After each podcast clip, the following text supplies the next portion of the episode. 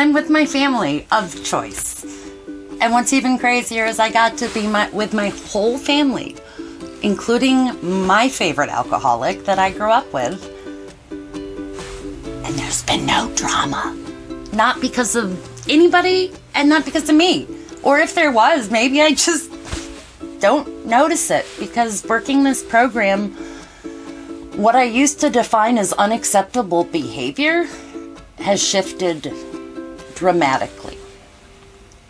So, in a speaker lead, we usually say what it was like, what happened, and what it's like now. And so that's at least where I'm going to start. But if there's anybody listening who doesn't know me, one of the important things is you should probably know I call God Waldo, as in, where's Waldo? It's my pet name, and I personalize something that I love and accept, but don't understand. So, I'll tell you a little bit about my story although I entered my first Alateen room almost 40 years ago, I really am a newcomer. Like I I don't consider my serenity date October 7th, 1981. That is just when I walked into my first Alateen meeting. And the reason that I did is because I grew up with a single mother who is one of the more magical people I've ever met in my life. Just off the top of my head, when I think about my mom in my childhood, I think of things like I'm not sure the woman owned a bra. She was kind of beatnik hippie in the early 70s. There weren't a lot of bras and underwear in her lingerie drawer, as far as I know. And she did wear a lot of slightly see through white clothing. And she was never embarrassed or showy about it. Like it was just who she was. She didn't wear shoes a lot. She would often come pick me up at school and not have shoes on, like walk from her car to pick me up. And she had a typewriter. I remember always we had a typewriter, and she was spent a great deal of time while I was sleeping, at least typing. I could hear her typing because she was a poet, and she brilliant woman. Cornell University for grad school. Met my father, my biological father, at Cornell in Ithaca, New York. Did not choose to get married.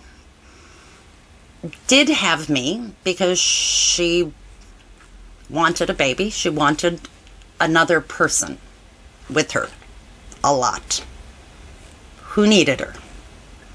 And so if you're an Al Anon and listening, you might relate.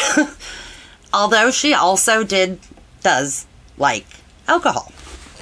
She moved back to Cleveland, Ohio when I was two years old.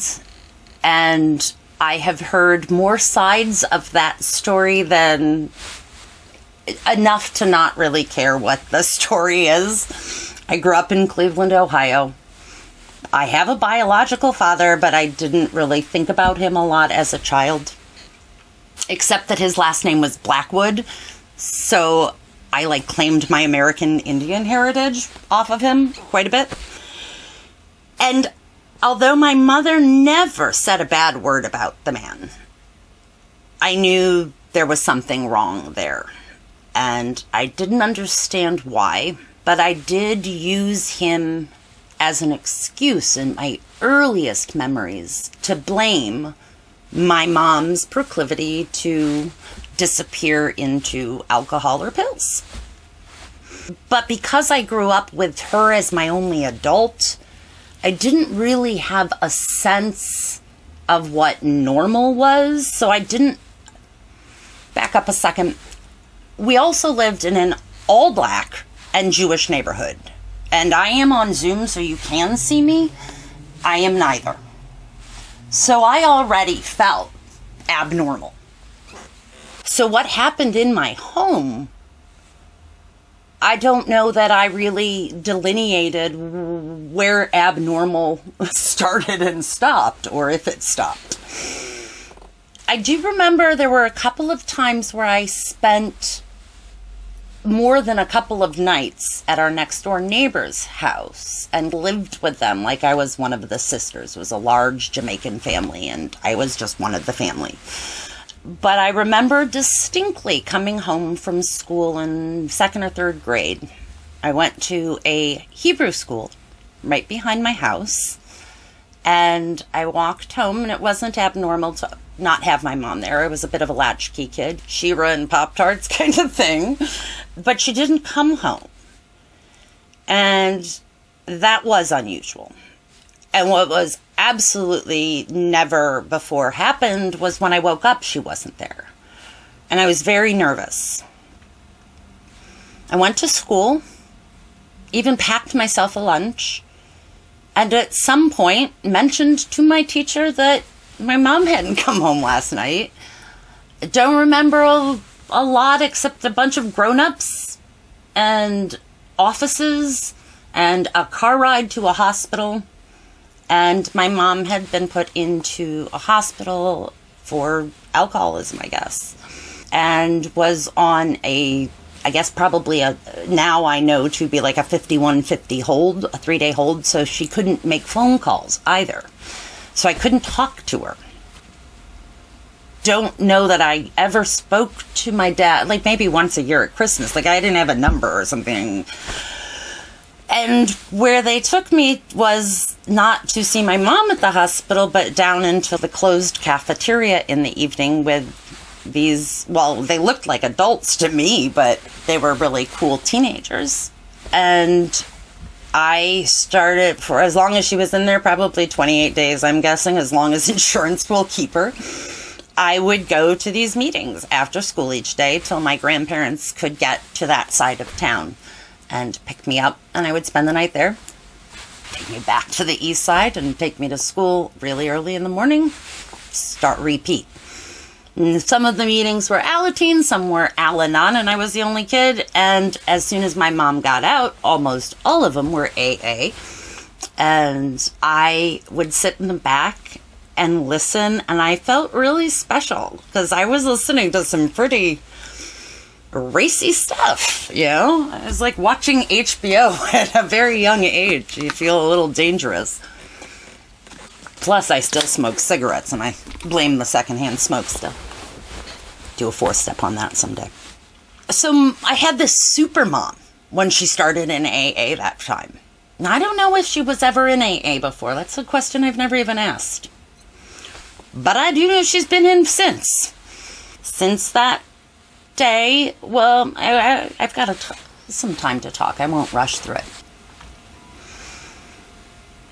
We became very, my mom got very involved in my life at that point, and there were some magical holidays. like Christmas morning, waking up, coming down the stairs in a Barbie dream house with everything set up and put out. And I also know that we were on food stamps at the time, mind you. Uh, yeah, everything was always just this grand performance. My birthdays, I think it was my fourth grade birthday that summer. Uh, my birthday's in the summer, and my mom hung Chinese lanterns all around our backyard and I don't know if they were friends or who people were playing music. There was like a band playing. You know, I thought it was all for my birthday. I'm sure it was just a, a party of the neighborhood or whatever, but there was a birthday cake involved. And I felt like the center of attention, and I really liked it. I don't know when she stopped going to meetings that time, but I know that by the time I was ready to go into eighth grade, she had been in the hospital more than one more time. And I decided around sixth, seventh, eighth grade, I decided I wanted the attention now. And that is when my disease came raging. I believe it was seventh grade fall. that I cut myself for the first time. Like, seriously enough where it was scary. And I ended up in the hospital. I came to realize that when my life got critical enough, my mom was forced to sober up and be there for me. And I used it a lot. It is hard not having. I've always said I didn't have a magnetic north growing up. Like my compass didn't naturally know what was okay. Normal it does it it wasn't even about normal. It was just like what is good, what is right. I remember at a very early age the phone would ring, I'd answer it, and my mom would be sitting there and she'd go, "I'm not here. I'm not here." I was like primo liar before I hit grade school. I was witness to a lot of really good creative dishonesties of my mother's and my I admire her. Like I looked up, I still look up to her. And I also look a lot like her, sound a lot like her, speak and think a lot like she did, I guess. So everyone, you know, it was the whole is this your sister kind of thing. And I people would even say like you are so much alike. It's eerie. I remember my father, my biological father, finally told me as an adult that it used to freak him out when I'd visit because I would do this thing with my sleeves where I fold my sleeves over and hold them in my hand or something. And it's exactly what my mom used to do. I identified with her emotionally, mentally, psychologically, in every possible way. And I also thought it was inevitable that I would be like her, which had its pros and cons, still does. So, eighth grade began boarding school for me because after cutting myself the second time, ending up in the hospital for cutting myself the second time, I, a doctor apparently told my grandparents that I was going to be a goner. Like, this did not bode well. And my mother's hospitalizations and my hospitalizations next to each other with no other people in our lives really did not look good for an outcome to this man. And my grandparents made the decision at that point to put me into a boarding school. I went to a Catholic boarding school, so I went from a Hebrew school to a Catholic boarding school. I was what they call a five day a week boarder. And I, it, I, I think it was about that time that I started getting God issues because I had already been to Alateen. I thought I had come to believe in a God, but I thought God was like, I thought there was only one God. I thought it had to be like the Jesus God that people do at church or like the God that you put blood on the door frame for so that he passes over at Passover. And neither of them were mine. Like they I didn't go to church and I didn't go to temple. I just went to a Hebrew school. So when I got to a Catholic school and even in the cafeteria there's a crucifix on the wall really weirded me out. And it wasn't a place I wasn't at a place where I could ask questions genuinely. I still had such, I was still building such big armor that when I had curiosities and asked things, I said things like, Yeah, but don't you get horny when I was told that fathers or brothers or whatever give up intimate relations? And I really was curious. I was I just wanted to know. I wasn't trying to be rude, but I was the kind of kid who also shaved my head into a mohawk. I did things to be seen, to be noticed. And the problem is the kind of people who notice and stick around aren't really the healthiest people. So I pushed limits as much as I possibly could. That was not the right school for me, so I went to a Quaker school for ninth grade in Maine. And since seventh grade, since before I went to Gilmour, I uh, have not lived near my mother except at holidays when I would come home from boarding school or come home from college. I lived in the same town as her and didn't see her that much as uh, you know my early 20s. And as soon as I could no longer or no one else would pay for me to go to school any longer, I got in a plane. I flew, I was headed to Papua New Guinea and got as far away from Cleveland, Ohio as I could. I landed in Los Angeles, California, got stuck here for six weeks, and fell in love. I felt like I was on vacation. I had been told my whole life I was a New York girl and uh, tried New York for a year and was very depressed. But in at Los Angeles, the sun was shining, people were out. Honestly, it was fake. New York was a little real for me. I liked people saying, yeah, let's do lunch with zero intention because it meant I didn't have to follow through either. But we felt good about each other. Uh, and I also liked kind of everybody was searching for something. So I felt like I fit in. Because it also felt like not a lot of people had found it that were here. So I stayed. And I found decent detachment from amputation. I just didn't have to see my mom very often. So I filled that chaos space with relationships. One after the other, after the other, and I'm sure you've all been in them. I don't even need to bore you with the details. If I, they all fell into three basic categories, and one of my favorites was the ones that I didn't like at first, but if they changed this and this, I could handle it. And then they would change, and then I would break up with them and break their hearts because I didn't feel like they had a backbone because they had done exactly what I had asked them to. Or the people who wouldn't change and that I would try and try and try until they couldn't stand me and broke my heart and I'd fall apart. Or the people that we were like two pieces of bread as mushed together as possible so there was no space between that imploded. I think once in my life out of many serial relationships, I've had what I would consider a somewhat healthy ending. But my life felt okay.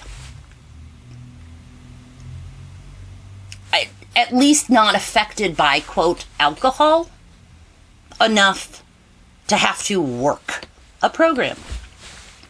When shit went down, as it always does with an alcoholic and has done 99 times now,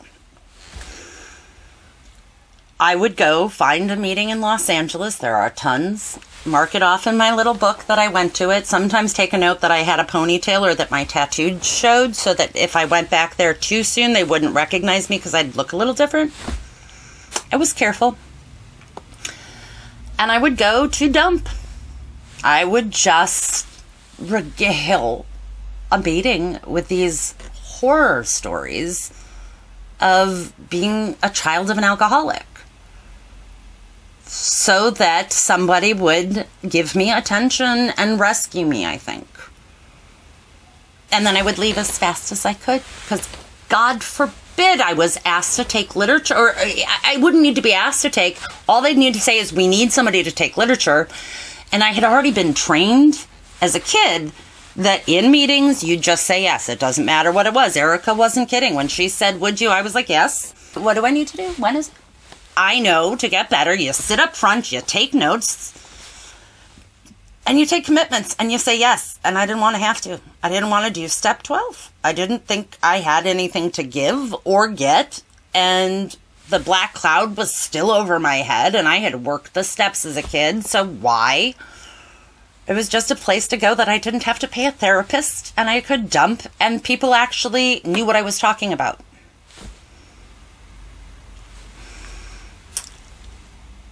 I don't know what. Oh, yes, I do know what my second bottom is. I am what Mary Pearl calls a retread because I came back into this program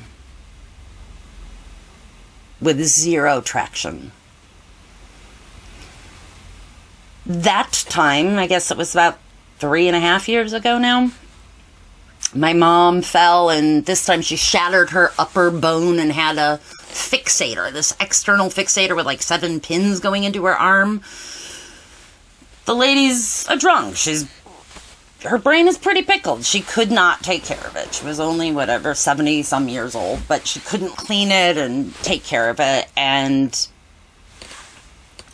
I skipped over the part where at my wedding, I, I married at my wedding reception in Cleveland. We flew to Cleveland to have a big wedding reception with my whole family and all my Cleveland people, which is a perfect time to have an intervention for your mom because your whole family's there. So I planned a fucking intervention for my wedding reception. And at that wedding, at that intervention, wedding reception, whatever it was, her husband told her that if she couldn't do it this time, that he had to be done and that he was going to move down to Florida. And that was 16 years ago, and God knows how many hospital visits. She's still technically married, and he does still live in Florida. I think the reason that is important is because she and I have Serta Sleeper cushioned rock bottoms. Like our rock bottoms are protected. Whether it's white privilege, whether it's having grandparents who had money, creativity, intelligence, really talented manipulation, good fucking liars. We could make shit happen and we I still do.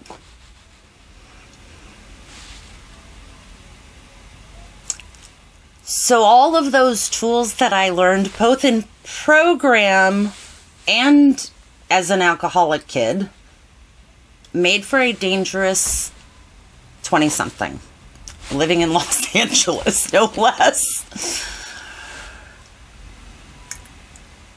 And so when she fell this time, and I rest came home to take care of her because there was no one else. I stayed there for a month and she couldn't get alcohol. She had lost her license, five DUIs and house arrest, the whole kit and caboodle. Actually, that was the longest she was ever sober. 18 months she was on house arrest and had two ankle bracelets one to keep her at home and one that like measured alcohol content in her bloodstream. And she tested it. It works well. But I was with her for like almost an entire month and we had a great time. We binge watched TV. I got enough work done in a few hours every day that I could hang out with her and watch TV, and we ate great meals. And I wasn't having to raise two kids back home with my husband. Like it was like a it was like a, a spa in some ways. I, I wiped my kids' butts anyway, so taking care of her, at least she said thank you my daughter does roller derby, so I flew back to Los Angeles for a special roller derby event, and I wasn't here 48 hours. I got on a plane and I, I, made sure I wasn't here 48 hours because if it was more than 48 hours, she might be able to get her hands on alcohol. And she was sober for a month and we were having a great time and I was on my way back and I got there at like 6:30 in the morning off the red eye and I walked in and she tried real hard to stand up and couldn't. And she was so drunk, and my heart broke so deeply that I couldn't breathe. And it hit me suddenly. I knew she was having a great time with me. I knew she was waiting for me to get back. There's no way my mom made the decision to get drunk and risk what just happened. This wasn't a decision. This legit is a disease, like Alzheimer's is a disease. and I need help for it. So, before I walked out of that house, I had already told myself I was coming back into program and I was just going to take it one day at a time, but for six weeks. at least six meetings is what I told myself. I already knew the meeting I'd go to. It happens to be the closest one to my house and my favorite meeting that I ever dropped in on over the 20 years or whatever that I dabbled. And I got on a plane and I flew back. I wasn't there for more than a few hours. And I put my life into this. I made this my life.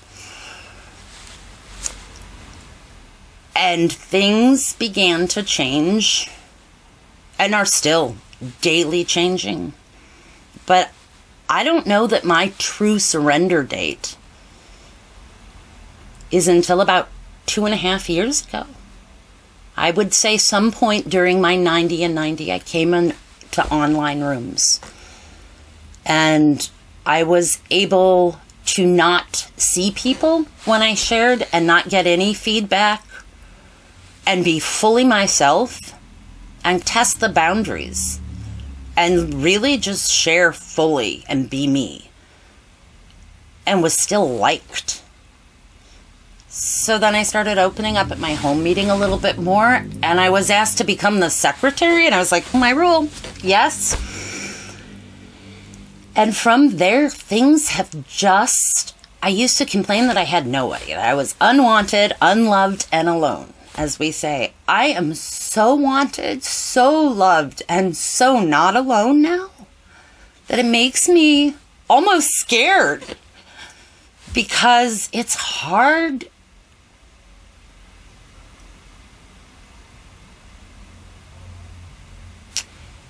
It's hard to love me for exactly where I'm at when I'm there without wanting to be more or regret what something that I'm not.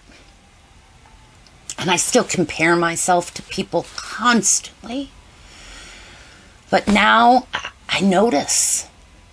And now I know I can do it, do something about it that's as simple as letting go. And I know this is an Al Anon meeting. There were AA people speaking today. And I know usually in an Al Anon meeting, we do not share anything except conference approved literature. But when I started in Alateen, there wasn't a whole lot of that. So I'm actually going to take this opportunity to share a couple of things that really impact me that I have been revisiting as I've been reading these books, doing a book study with other Al Anon members. So I want to tell you something quick about steps two, three, four, and 10.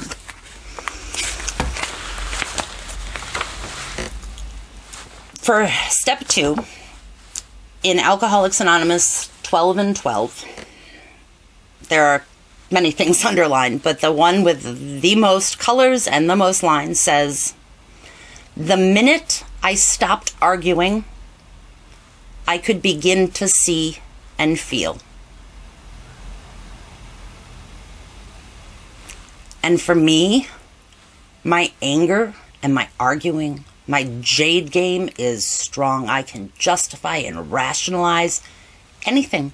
I learned how to five finger discount from my mother when I was in fourth grade and did it for good reasons.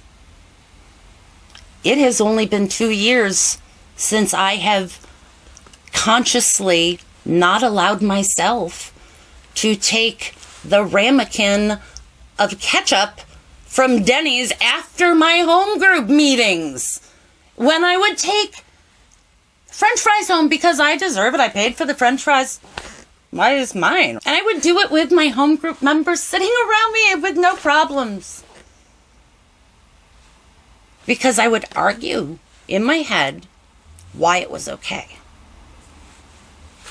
So the minute I stopped arguing, I could begin to see, but I also began to feel. And it hurt.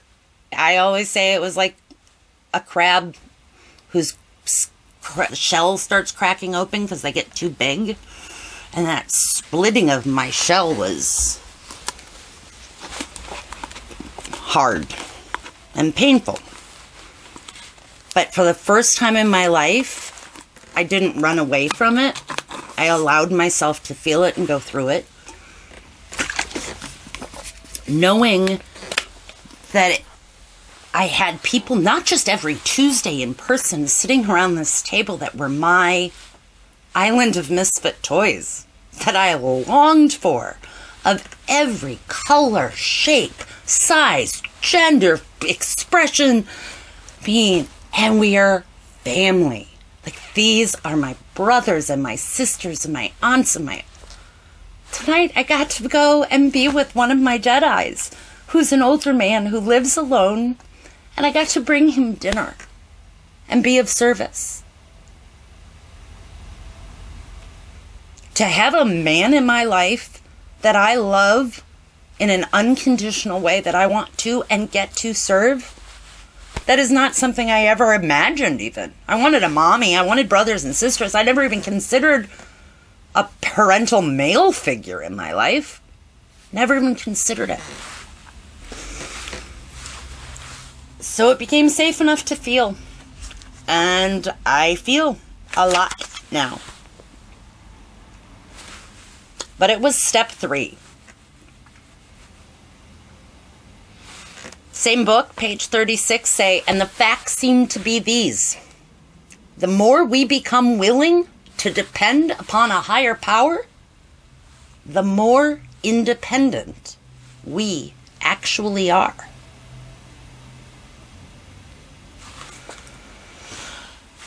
again, the more I can depend on a higher power, the more independent I am. I want that feeling. I want to not feel like I need someone else to fill these gaps in me. And in order to do that, the only option I had was to get on my knees and listen to people who had what I wanted. And until I was willing to step into a place of such discomfort. The only way I could do it was to put my ch- tongue in my cheek and call him Waldo because I wanted to know where the fuck Waldo was. And I did it for 10 days. And I prayed. And I said, every time I read the steps, I read Waldo instead of God. And something started clicking. It was like something gears just started that were waiting. I really feel like God has been waiting for McCall for 45 years, wanting to give me these gifts, and I wouldn't take them. And I could justify and argue why. I mean, I can think of reasons now and what's insane is that he, she, it, they kept them and is giving it to me now. Whether I feel worthy or not, whether I've done well or not, when I look and open my eyes, there is proof positive that something a hell of a lot greater and amazing exists.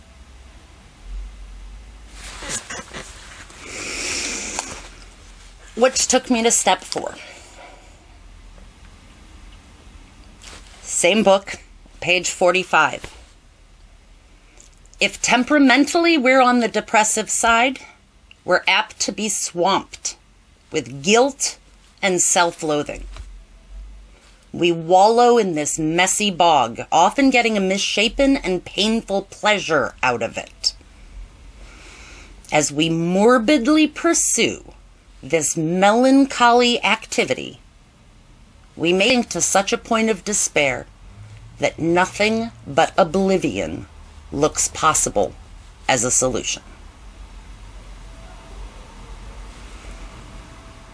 To be able to go to the point where I can look at myself and my actions, even just my thoughts that I didn't behave on, want to,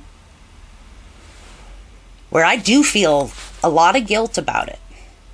But don't feel shame, where I can look and take an inventory of McCall 1.0, is how I say it, by McCall 2.0, and know that is not who I am now, and that I have nothing to feel ashamed of. But to share a pride with a power greater than myself, which is the only way I could do that. I can't. I've tried, I've done it, and not been able to do it. And I can do anything. There is not a lot I can't find some way to do especially if I can lie and manipulate. And I couldn't. I tried with therapy, I tried with medications, I tried with everything.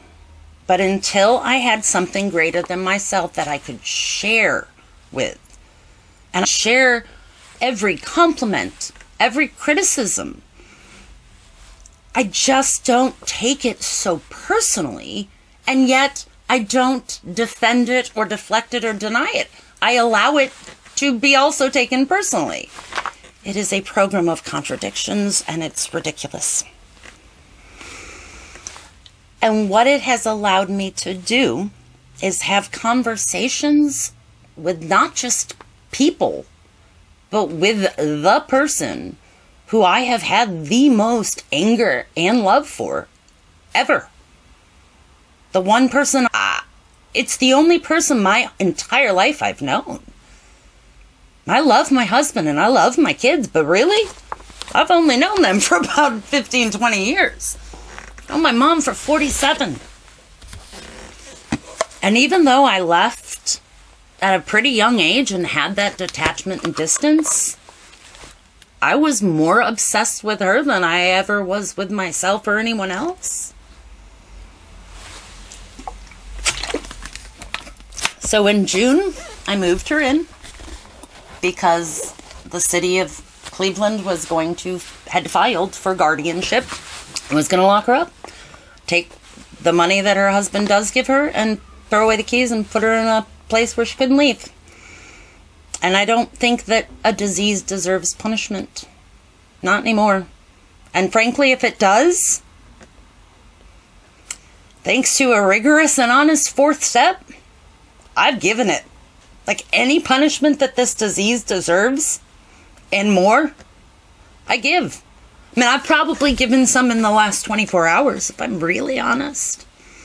I'll let you know after my 10th step tonight. Speaking of 10th steps, the last part I really wanted to share from this book was where I'm at now. And this is the stick it note on my mirror. On page 93 in step 10, it says courtesy, kindness, justice, and love are the key notes by which we may come into harmony with practically anybody. And the reason that sentence is so important to me is because I believe that this is a program of fine tuning. I know we say that we give our lives and our wills over to the care of God as we understand them. I know that we ask God to remove all our defects. But for me, it's not something I can do once and stay okay. And obviously, it never was, although I tried. For me, as soon as my strings get in tune and I use them to be of service, they start going out of tune. The more you play your guitar, the quicker it goes out of tune.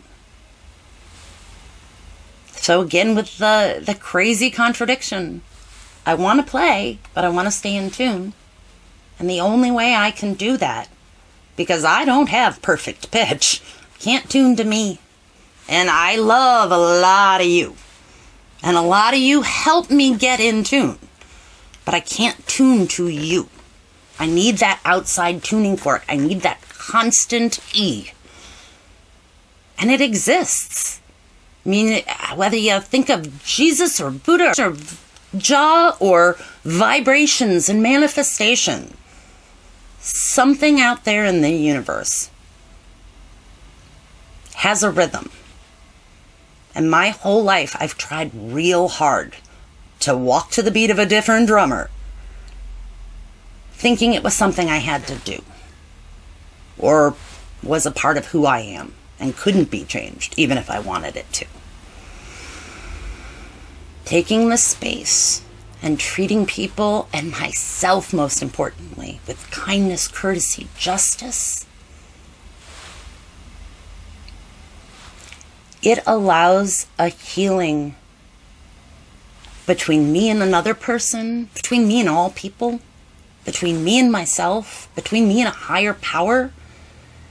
And what I give, I get. I mean, as much as if I walk up to somebody and give them a hug, oh, which I miss when I do, yeah, I'm looking at you because there's a boy on here who gives the best fucking hugs. So does his sponsor. I can give a hug and be so present that I actually receive it finally, which allows me to give back. And for the first time in my life, I know that as imperfect and fucked up as I am and how far I have to go still, I had purpose. There's a reason that everything in my life happened because I'm giving it one, not because of coincidence or just happenstance, because I choose to show up. I choose to say yes. That it, when I think it's too much and I can't handle it anymore, I only have to remember I don't have to handle it. God doesn't give me more that God does give me more than I can handle, but not more than Waldo can. So if I remember that and I share the burden, I share the pride, I share the energy, I share the tears, and I come honestly here now, keep my head above my feet, and act with courtesy, kindness, and justice. That's it. That's all I have to do. And I get to be content. And it doesn't make any sense. But I'm so sick of looking any gift horses in the mouth. Which is why I pray surprise me. And I sure was to be asked to lead tonight. And it was such a huge honor. And thank you, because you guys are part of me. I am not alone and I'm really, really thankful. And that's me.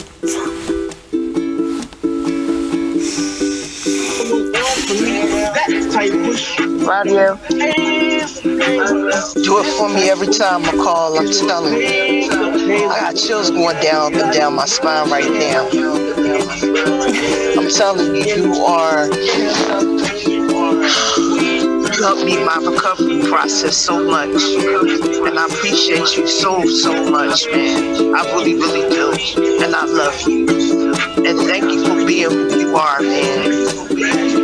Thank you for telling me to get off the shit pot.